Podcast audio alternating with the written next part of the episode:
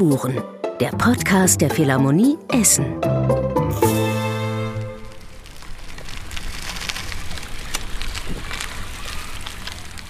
Herzlich willkommen zu Folge 4 schon des Podcasts Tonspuren der Philharmonie Essen. Ich bin Thilo und ich freue mich, diese Folge wieder mit Jonas moderieren zu können. Hallo.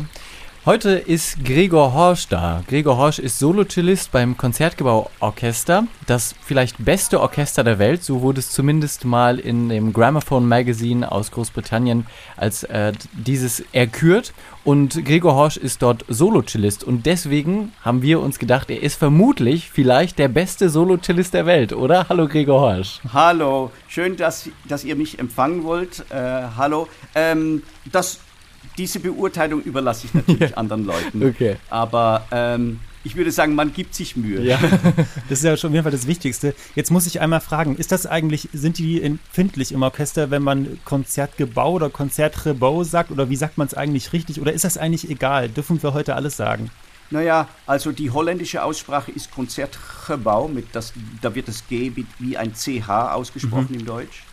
Und aber auf Englisch heißt es dann wieder Konzertgebau. Ähm, es ist immer ganz lustig, vor allem wenn wir in einem Flieger sind, im Flugzeug, und dann werden wir manchmal begrüßt. Gibt es ein Willkommen und dann brechen die Leute sich wirklich alle Zungen, um, um, um das irgendwie rauszukriegen. Also, also ja, ihr seid schon viel, viel gewohnt schon. Das heißt, wenn wir heute mal was falsch aussprechen, dann kriegen wir keine Prügel oder Nein. so. Nein, okay. ganz bestimmt nicht. Nein. Okay, äh, falls ihr euch beim Hören fragt, warum da im Hintergrund so ein Plätschern zu hören ist, wir haben ja die Tradition in diesem Podcast, dass wir immer in einer Atmosphäre versuchen aufzuzeichnen, in der unsere Gäste sagen, da unterhalten wir uns gerne. Und äh, Gregor hat uns gesagt, er unterhält sich am liebsten in einem Park. Das hatten wir schon mal in diesem Podcast. Ist also spannend, dass viele Leute anscheinend gerne gute Gespräche führen in Parks. Mhm. In hm. dem Fall hat er aber gesagt, äh, es ist ein besonderer Park, der ihm gerade vorschwebt, nämlich der Fondel Park. Ich hoffe, ich spreche den auch richtig aus in richtig. Amsterdam, wo Gregor natürlich wohnt. Hm, jetzt ist die Frage, die wir uns natürlich stellen, ob wir die Atmosphäre so ungefähr getroffen haben. Äh, ja, ich höre Wasser. Also einen Fluss gibt es da nicht, aber es gibt schon Wasser, ganz klar. Und äh, äh, naja, also der Grund ist ganz einfach der, dass unser Beruf ja mit sich mitbringt, dass man sehr viel drinnen sitzt. Und wenn Sie sich vorstellen, die ganzen Übestunden und die Unterrichtsstunden und die Stunden in der Probe und im Konzertsaal natürlich auch, mhm. weil also unsere Kunst kann man ja nur wirklich genießen, wenn man einen Saal dazu auch hat. Ähm, und dann ist eine Sache, die wirklich fehlt, ist das, dass man auch mal draußen ist. Also das ist, das vermisse ich manchmal. Und deswegen mhm. habe ich mir gedacht, also wenn ich eine Gelegenheit habe, um mal ein Gespräch draußen zu führen, dann ist es, glaube ich, sehr angenehm. Sehr schön. Ich werde dich äh, einmal kurz vorstellen. Du bist eine Ausnahme in diesem, in diesem Podcast. Wir haben letzte Folge schon eine Ausnahme gehabt. Da war nämlich die erste Musikwissenschaftlerin in unserem Podcast da. Äh, und davor hatten wir immer Solistinnen und Solisten. Du bist also das erste Ensemblemitglied eines größeren Orchesters, eines Kollektivs sozusagen, was hier auch stellvertretend für, für das Orchester da ist. Ähm, das Konzertgebauorchester ist nämlich in der nächsten Spielzeit in der Essener Philharmonie Artist in Residence. Und deswegen freuen freuen wir uns. Ihr werdet ein paar Mal in Essen sein. Äh, freuen wir uns sehr. Ja, wir freuen uns sehr auf diese Konzerte, weil, also erstens mal, ja, wir haben, wir kennen den Konzertsaal sehr gut und schätzen ihn auch sehr mhm. wegen der Akustik mhm. und auch wegen der Tatsache, dass man nicht so furchtbar weit reisen muss aus Amsterdam, ja. sondern man setzt sich mittags in den Bus und dann hat man eine Anspielprobe. Und ich habe wirklich sehr gute Erinnerungen an unsere vorigen Auftritte in Essen. Ja. Auch weil man, ja, das hat mit vielen, vielen Faktoren zu tun, aber vor allem auch mit, mit dem Saal eben, ja. der wirklich schön ja. klingt. Noch ja. dazu bist du ja auch regelmäßig in der Nähe, denn du bist äh, nicht nur Solotillist beim Konzertrebau, sondern du bist auch Professor an der Robert Schumann in Düsseldorf. Das hast du schon seit 2009, diesen Lehrstuhl und, oder die Professur. Richtig. Und ja. im, im Orchester in Amsterdam spielst du schon seit 1997 und das einmal im Kopf flix hochgerechnet sind wir bei 25 Jahren in diesem Jahr. Also du feierst genau. Jubiläum.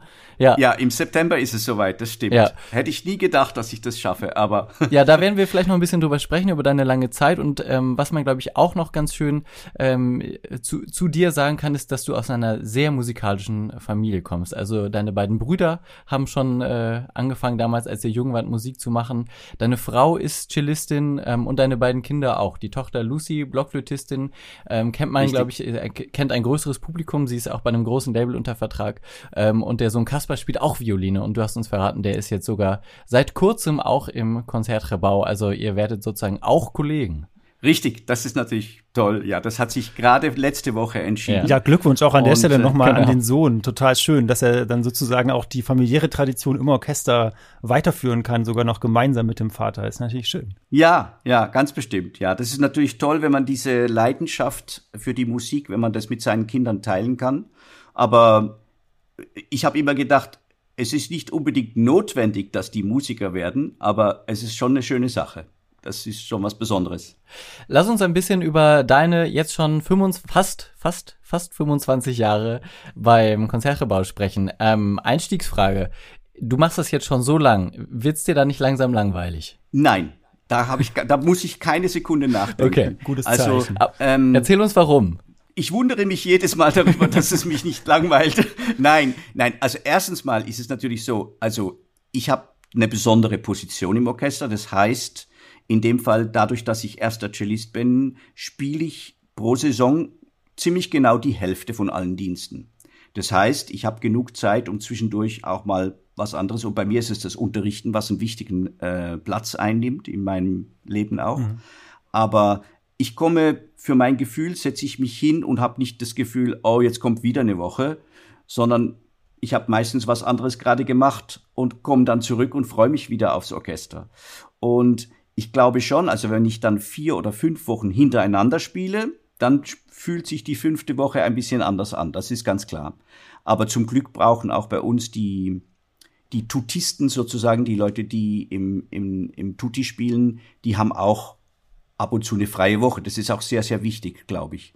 Aber ich habe nie das Gefühl gehabt, man hat immer ein bisschen Angst, dass man im Orchester so in einen in eine schlechte Routine kommt und dass man sozusagen da nur sitzt, weil man halt irgendwie seine Brötchen verdienen muss. Und ich, ich glaube, dass ich das Glück habe, um eben in einem Orchester zu spielen, wo die Kollegen motiviert sind. Die sind alle sehr aktive Musiker, die lieben ihren Job und die lieben den Kontakt mit der Musik. Und wir haben inspirierende Dirigenten und Solisten. Das ist natürlich, ja. Also du hast ja klar. da jetzt schon ein paar Dinge angesprochen. Also einmal müssen da Leute sein, die selber eine Leidenschaft mitbringen. Dann muss man natürlich ein gewisses Niveau haben oder anders gesagt, das Niveau hilft wahrscheinlich auch, um stolz zu sein. Trotzdem nochmal die Frage, was würdest du denn sagen, was muss denn da sein äh, an Atmosphäre auch? Wie muss das gestaltet sein, damit man auch über so einen langen Zeitraum da dran bleibt? Weil es gibt ja dann doch auch bei anderen Berufsmusikern so eine Berufsmüdigkeit, die manchmal sich einstellt. Gerade bei Orchestermusikern habe ich das schon auch manchmal bei anderen guten Orchestern gehört. Und jetzt sagst du 25 Jahre und es ist immer noch toll. Ähm, ja. ja. wie macht dieses Orchester das? Das ist ja auch eine Leistung, ähm, ganz unabhängig von der musikalischen Leistung. Ja, also es gibt ich glaube, ich denke ich denk da eigentlich jeden Tag drüber nach, weil, weil es gibt zum Beispiel auch Leute, die kommen bei uns ganz jung schon ins Orchester und haben nie ein anderes Orchester kennengelernt. Also meine Wertschätzung für meine Arbeit jetzt kommt auch aus der Tatsache, dass ich in sozusagen weniger guten Orchestern gespielt habe, auch mit Spaß, mhm. aber mit vielleicht weniger befriedigendem Resultat. Und wenn man in so einem Spitzenorchester spielt, ist es schon so, dass man auch inspiriert wird, wirklich durch die Aufführung des Orchesters, was sich dann anfühlt wie ein riesiges Kammermusikensemble. Mhm. Das ist eine Sache. Und eine andere Sache, ganz wichtige Sache ist, glaube ich, man muss sich realisieren, dass man, wenn man in ein Orchester geht, ist man Unterteil einer größeren Gruppe und man, wenn man ein Problem hat, um sich ein bisschen einzufügen, dann hat man, glaube ich, in jedem Orchester ein Problem. Und ähm, wenn man aber fühlt, dass, dass es Spaß macht, um sich anzupassen und aufeinander zu reagieren, was man ja auch in der besten Kammermusik macht, wenn man fühlt, dass man, dass man diese ganzen Signale auch wirklich auffangen will, während man spielt, dann ist man, glaube ich, ja, wie sagt man das, part of the flow or something. Mm, ja, dann yeah. ist man einfach drin, während diese, und das, das ist sehr angenehm. Also ich glaube, es ist wichtig, dass man, wenn man im Orchester ist, dass man das Gefühl haben darf, dass man selber der Musiker sein darf, der man ist. Und ich glaube, mhm. da liegt häufig ein Problem, dass ähm, natürlich gerade bei den Streichern ist es ja so, wir müssen manchmal zu zehnt oder zu zwölf spielt man sozusagen dieselbe Stimme. Und da muss man sehr viel Anpassungsvermögen haben, um dafür zu sorgen, dass das alles klingt, wie wenn ein Instrument spielt, ja. sozusagen. Ja. Das ist das Ideale. Mhm. Und ähm, eben ist es gleichzeitig, also man muss sozusagen die Flügel ein bisschen stutzen und dann aber sich doch wieder frei fühlen. Also es ist ein bisschen. Ja. ja. Jetzt seid ihr natürlich nicht einfach nur ähm, ein ein Orchester von vielen, sondern ihr, ich habe es ja am Anfang gesagt, ihr wurdet mal so zum besten Orchester der Welt gekürt. Ähm, da gibt's eine Menge Rankings, die unterscheiden sich. Ihr seid jedenfalls immer, also in den Top Ten auf jeden Fall mit dabei. Das heißt, da gibt's ja auch schon ein, eine internationale Beobachtung und ich kann mir vorstellen, da herrscht natürlich automatisch auch ein Qualitätsdruck. Ähm, stresst das nicht auch? Schlägt sich das nicht auch durch in die Probenarbeit? Also irgendwie ist man ja, bei so einem großen Haufen an Menschen ist ja immer jemand der dabei, der bestimmt irgendwie sagt, jetzt ist heute mal ein bisschen viel. Ja, das stimmt. Also ich glaube, dass ähm, da bin ich persönlich vielleicht nicht das gute Beispiel, nicht weil ich sage, ich kenne den Stress nicht, sondern äh, weil es mir ziemlich gut gelingt, um nicht diesen Stress sozusagen reinzulassen, sondern einfach mein Ding zu machen. Das ist, mhm. ja, und ich glaube, das gelingt vielen Kollegen, aber, aber es ist ganz sicher so, dass wenn man, äh, dass viele Kollegen den Druck fühlen, dass wenn man zum Beispiel, wenn wir auf Tournee sind oder man spielt in New York oder in London oder in Paris oder wo dann auch, ja. dass man dann weiß, manche Kollegen haben solche wichtigen Soli zum Beispiel, ja, wenn da mal was schief geht, das hören dann alle und man will natürlich am liebsten das nicht in der Zeitung dann zurücklesen. Also da muss, glaube ich, jeder Kollege seine eigene Art finden, um damit umzugehen. Und das ist, würde ich sagen, ein kleines bisschen tabu, um darüber zu sprechen, weil ich bin mir sicher, dass manche Kollegen diesen Druck sehr spüren. Ich selber habe dann zum Glück, aber das liegt vielleicht auch an meinem etwas gereiften Alter im Mittels inzwischen. Ja. Äh, ich habe da nicht, nicht so viel Probleme damit, Aber weil ich denke mir. Ver ja. Verrat doch mal, äh, wenn wir ja schon sprechen jetzt, äh, wir haben ja hier keine Tabuthemen, weil wir ja ganz unbescholten von außen drauf schauen, aber den Stress, den kennen wir natürlich auch, alle, auch wahrscheinlich alle, die uns zuhören. Hast du eine Erklärung, was du, was du tust oder warum dir das vielleicht auch besser gelingt als anderen, um eben nicht sich in diese Stressspirale reinziehen zu lassen? Ja, also ich weiß nicht, ob es mir besser gelingt. Ich weiß nur, ich weiß nur ganz genau, dass ich vor 20 Jahren, wenn ich ein Solo spielen musste, war ich doch viel aufgeregter wie inzwischen. Mhm. Es ist ein bisschen so, dass man vor allem ja auch gerne möchte, dass die, also man will natürlich das Niveau erreichen, was man, wovon man weiß, das kann ich wirklich erreichen, so gut kann ich spielen.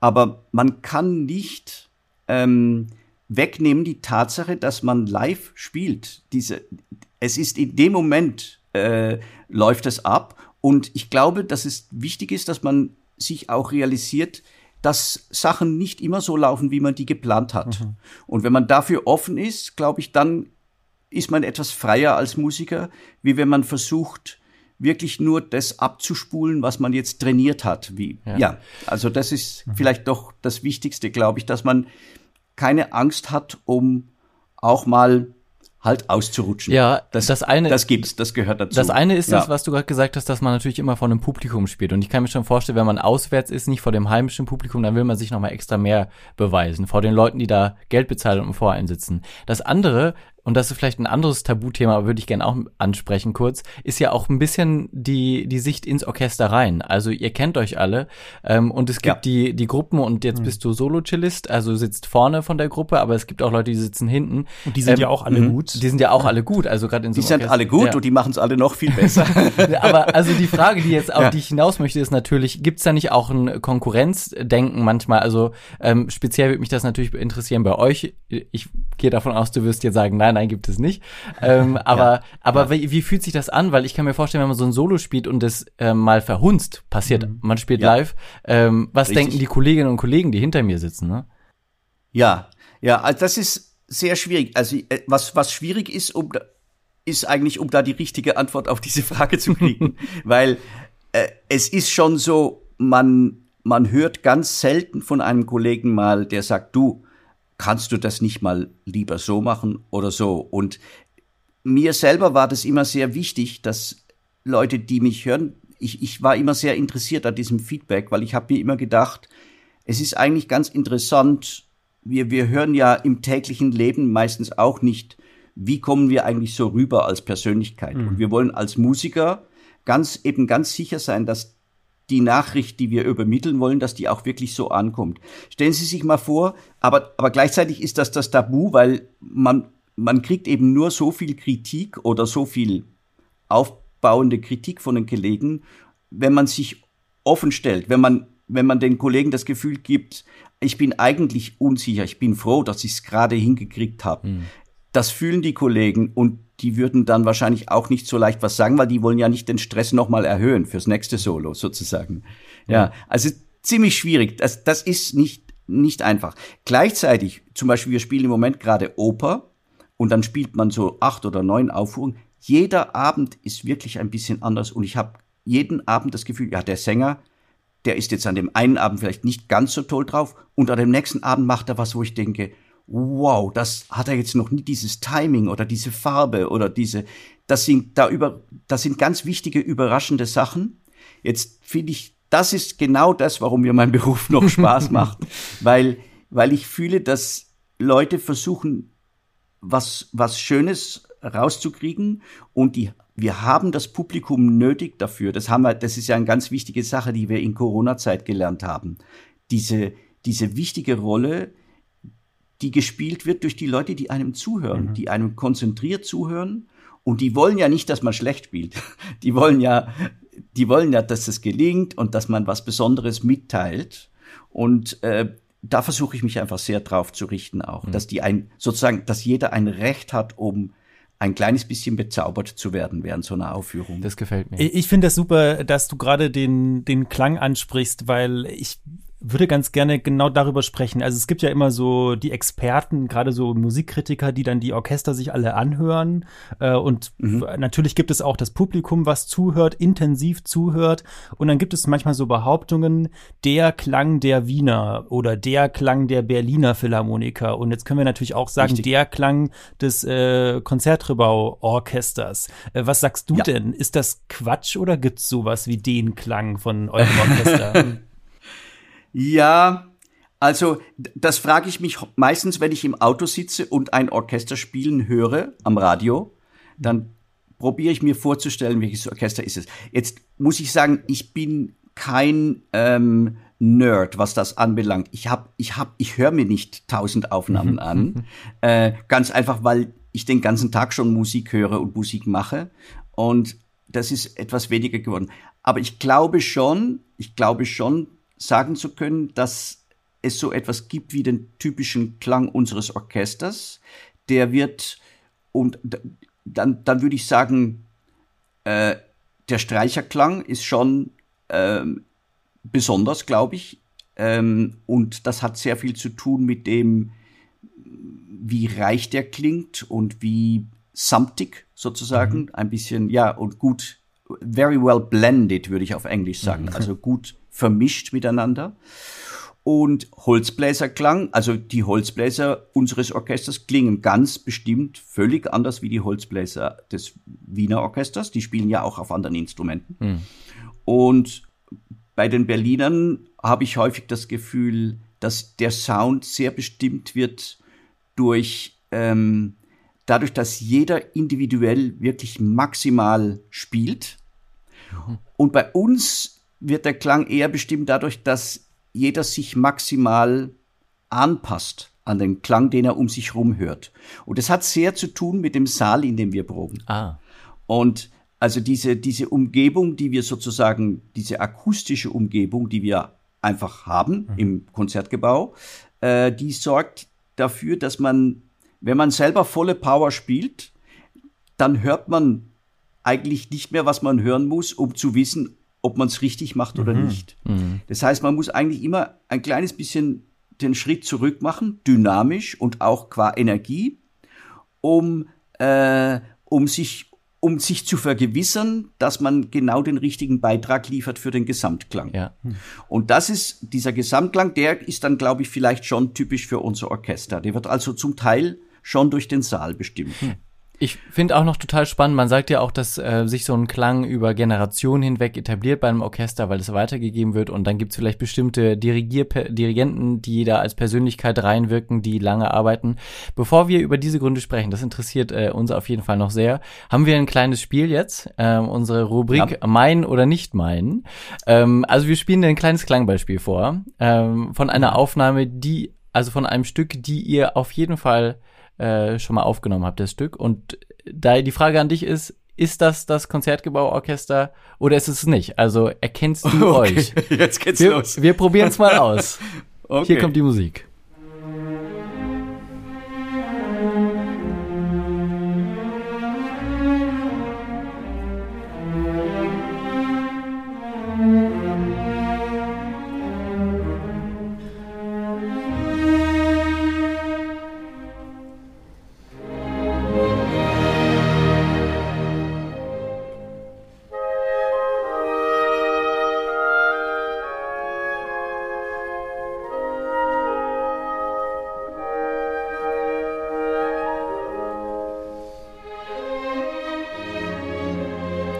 Mal bis hierhin.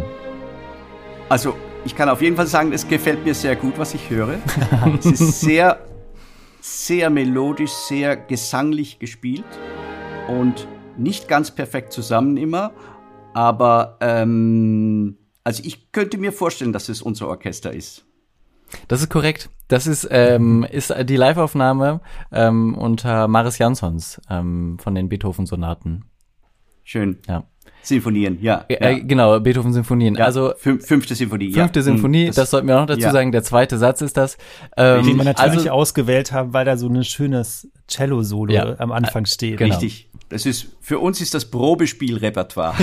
ist das eigentlich ein Stück, also bevor wir über Maris Jansons sprechen, bei dem wir bestimmt auch, äh, an dem wir vielleicht festmachen kann, was so ein Dirigent äh, da ausmachen kann, aber ist das eigentlich so ein Stück, Beethovens Fünfte, was man ja bestimmt, ich weiß nicht wie oft spielt, 3000 Mal in der Karriere, macht das immer noch Spaß, so einen zweiten Satz dann zu spielen, so ein Cello-Solo, oder funktioniert man da eher auf Abruf, weil man einfach weiß, äh, den Leuten gefällt das und denkt gar nicht so arg drüber nach, ob man dann persönlich noch Lust drauf hat, weil man es schon so oft gespielt hat?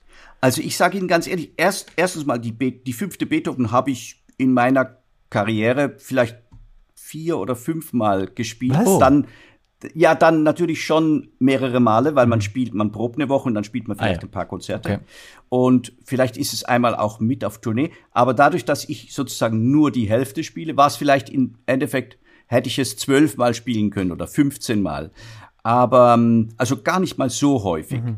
Und ähm, ich glaube, man darf sich nicht, also erstens mal ist es ja so, das habe ich vielleicht versucht auch auszurücken, dass Wiederholung ist kein Problem bei genialer Musik. Also hm. Beethoven ist, ist der Komponist, würde ich sagen, bei dem sich wirklich lohnt, um etwas hundertmal zu spielen. Weil man entdeckt immer wieder neue Sachen. Und also da würde ich ganz sicher nie von einer Routine sprechen und denken, oh, jetzt kriegen wir mal die fünfte Beethoven. Es gibt zwei oder drei Orchesterstücke, die ich nennen könnte, wo ich denke, oh, wenn die auf dem Programm stehen, die interessieren mich einfach nicht so. Da kann ich vielleicht ein ganz populäres Beispiel ist mhm. äh, Mussorgsky Bilder einer Ausstellung. Ja, okay. Das ist ein Stück, das liebe ich einfach nicht so. Ja. ja. Geht wahrscheinlich dann auch jedem ein bisschen anders, ne? Also dass die einen im Orchester Klar. sagen, ich kann Beethoven nicht mehr hören und die anderen sagen dann Mussorgsky. Hm. Könnte sein. Ja. Aber ich glaube, bei Beethoven würde ich sagen, wir spielen alle gerne Peter. Und das, hm. da kann ich mich, glaube ich, beinahe nicht wir machen, irren. Also das ist wir machen ein, solche tolle Musik. Wir machen einen ja. Weg um den ja. Titanen. Ähm, das, äh, so wie wir es gewohnt sind. Ja, nee, aber ja. Marius Jonsson hat äh, Thilo gerade angesprochen, das ist ja so eine prägende Figur. Er war lange Chefdirigent beim Konzertgebau. Ähm, ja. Was kann so eine Persönlichkeit, wenn die so lange vorne am Pult steht und ein Orchester mit den eigenen Interpretationsansätzen versorgt, ähm, wie tief, also in, auf welcher Ebene wirkt sich das aus, dass sich dann tatsächlich ein nachhaltiger Klang etabliert?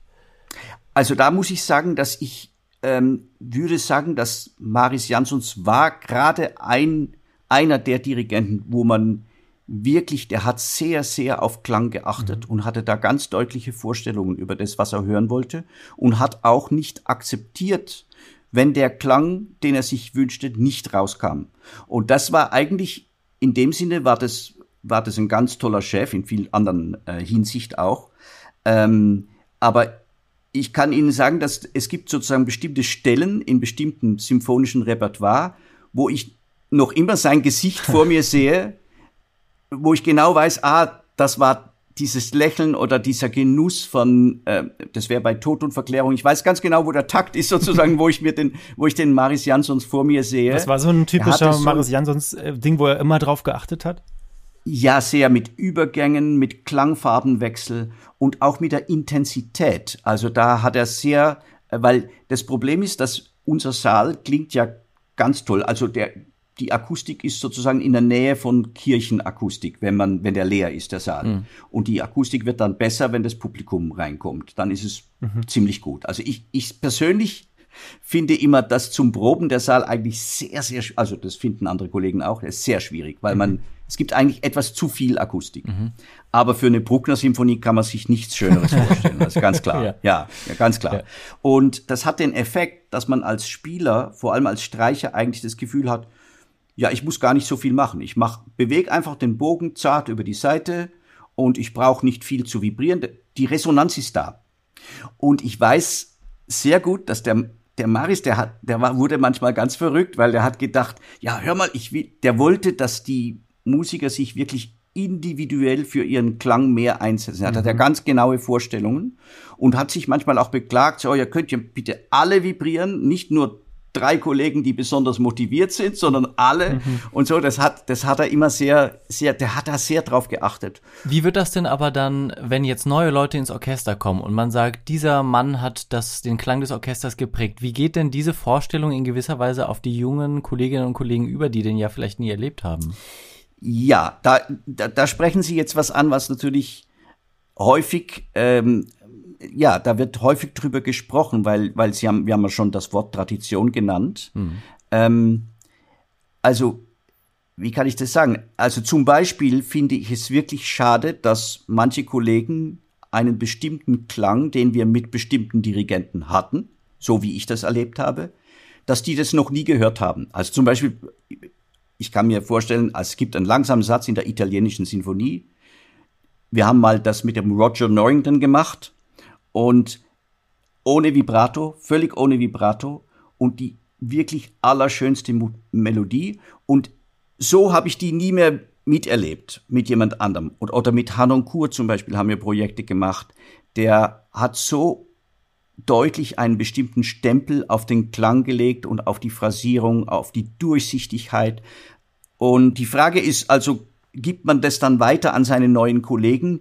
Ich glaube nicht so direkt, aber vielleicht indirekt. Weil man vielleicht, vielleicht eine indirekt. Stelle schon mal so gespielt hat und dann das automatisch Richtig. wieder abruft. Ja. Genau, genau so. Man hat einen gewissen Spielstil entwickelt. Also zum Beispiel, jetzt ist es vielleicht zu technisch, aber wenn man zum Beispiel lange Bassnoten spielt, auf, im Cello und im Bass, da wird bei uns im Orchester ziemlich wenig vibriert. Also mhm. da hören die meisten Kollegen einfach auf zu vibrieren, weil man weiß, wenn man eine lange Note spielt, dann gibt's irgendwie eine andere Stimme, die sich bewegt und die also wichtiger ist. Mhm. Und wenn man dann das gleiche Espressivo macht sozusagen, dann wäre das jetzt nicht gut. Und das also hat das Orchester so, irgendwann mal gelernt und dann kann man das sozusagen klar, klar. Abrufen. Oder die Deutlichkeit in der Artikulation, die in unserem Saal so wichtig mhm. ist, dass man die Noten sehr gut ansetzt und so.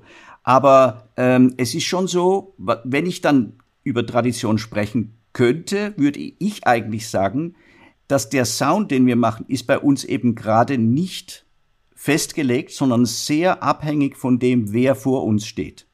Und das ist vielleicht bei anderen Orchestern weniger der Fall. Ich habe manchmal das Gefühl, dass andere Orchester eher einfach solide klingen und dass es nicht so einen großen Unterschied macht, ob jetzt, wer jetzt davor steht.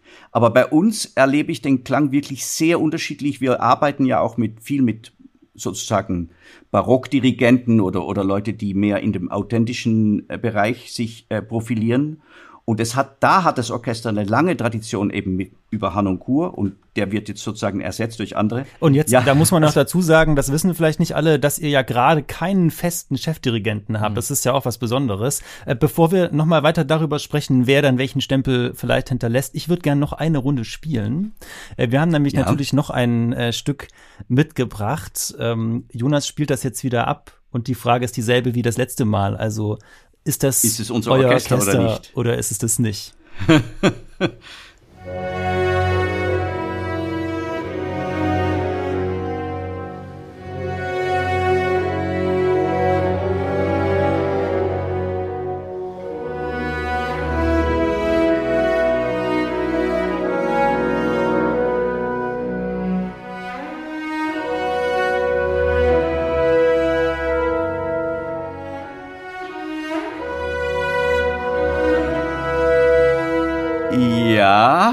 Was, was ist das denn, was wir da gehört haben? Das ist Brahms zweite Sinfonie. Dafür gibt es schon mal einen halben Punkt. Nein, aber hören Sie, Sie haben das richtige Repertoire gewählt, weil das sind, das sind auch ein Cello-Probespielstück, was Sie mhm. gerade gewählt haben. Also dieser Anfang vom langsamen Satz, vom zweiten Satz ist, ist äh, also ich könnte mir auch vorstellen, dass es auch unser Orchester ist. Aber vielleicht irre ich mich mit ja. Welcher, mit welcher ja, Begründung? Mit, was, was macht es wieder typisch? Also man hört hier nicht so viel die individuellen Spieler, mhm. sondern man hört äh, die Klang, den Klang vom Cello und das Fagott. Und also ich habe den Eindruck gehabt, dass da war, war viel ähm, Homogenität im Klang. Gleichzeitig habe ich aber jetzt gehört, dass die Phrasierung sehr deutlich gemacht ist. Also man hört sozusagen äh, die Abgänge. Also das ist ein bisschen sehr deutlich. Also ich würde sagen, das sind wir vielleicht nicht jetzt mit einem der großen romantischen Chefs, sondern vielleicht dirigiert da jemand, der ein bisschen authentisch unterlegt ist. Aber das weiß ich nicht. Ich vermute nur. Wer könnte das sein? Also wir haben zum Beispiel diese Sinfonie mit Herrewege gespielt, mhm. ah. aber aufgenommen oder vielleicht mit ähm, ja, mit Nelsons, ich weiß es nicht. Ja. ja. Nee, also der Dirigent ist John Elliott Gardner, aber es, ah, ja. es ist nicht das Konzertgebau.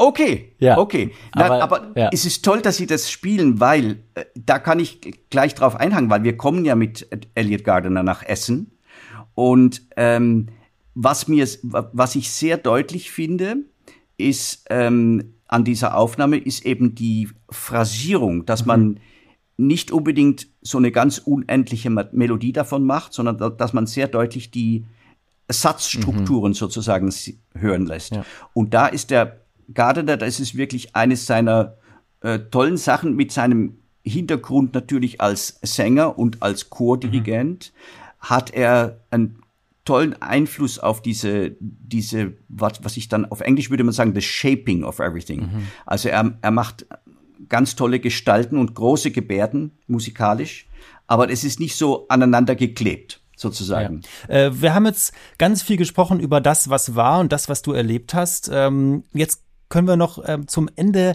ein bisschen sprechen über das, was kommt. Vielleicht sollten wir auch da erwähnen, dass ihr gerade erst äh, eine Pressemitteilung verkündet habt, dass Klaus Mäkele, ein neuer Chefdirigent, zu euch kommt, allerdings erst in fünf Jahren. Und vielleicht können wir das verbinden äh, mit äh, einer Gerne. letzten großen Frage, nämlich was du persönlich äh, noch erreichen möchtest in den nächsten Jahren. Du bist ja doch noch ein paar Jahre im Orchester. Zumindest gehen wir davon aus, dass du nicht morgen sagst, du hast keine Lust mehr, so wie du, du gerade erzählt hast. Hast. Also was, nee, was soll also, da noch kommen? Ja. Was, was wünschst du dir für die kommenden ja, Jahre?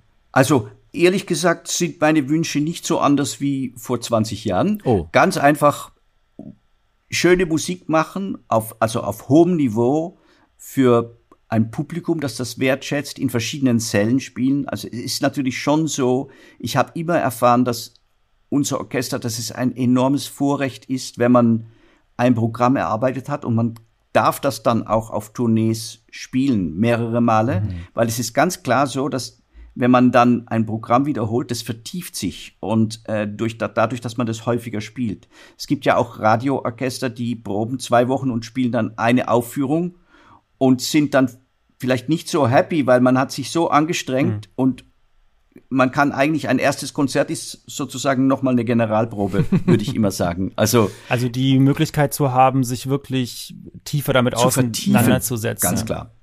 Ihr als Konzertgebauorchester seid Artist in Residence in der Essener Philharmonie in der nächsten Saison. Mhm. Da freuen wir uns sehr und wir freuen uns auch schon sehr auf das erste Konzert, was ihr geben werdet. Das findet nämlich am 10. September statt unter dem Dirigenten Alain Altinoglu und da wird auch mit euch gemeinsam auftreten der Pianist Vikingur Olafsson, der gleichzeitig auch Porträtkünstler der Essener Philharmonie ist in der nächsten Saison.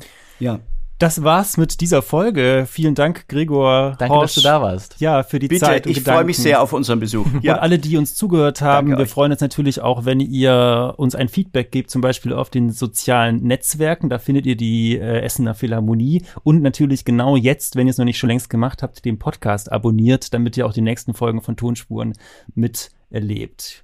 Uns das hat Spaß gemacht. Folge. Vielen Dank fürs Zuhören und bis ja. bald. Genau. Ciao.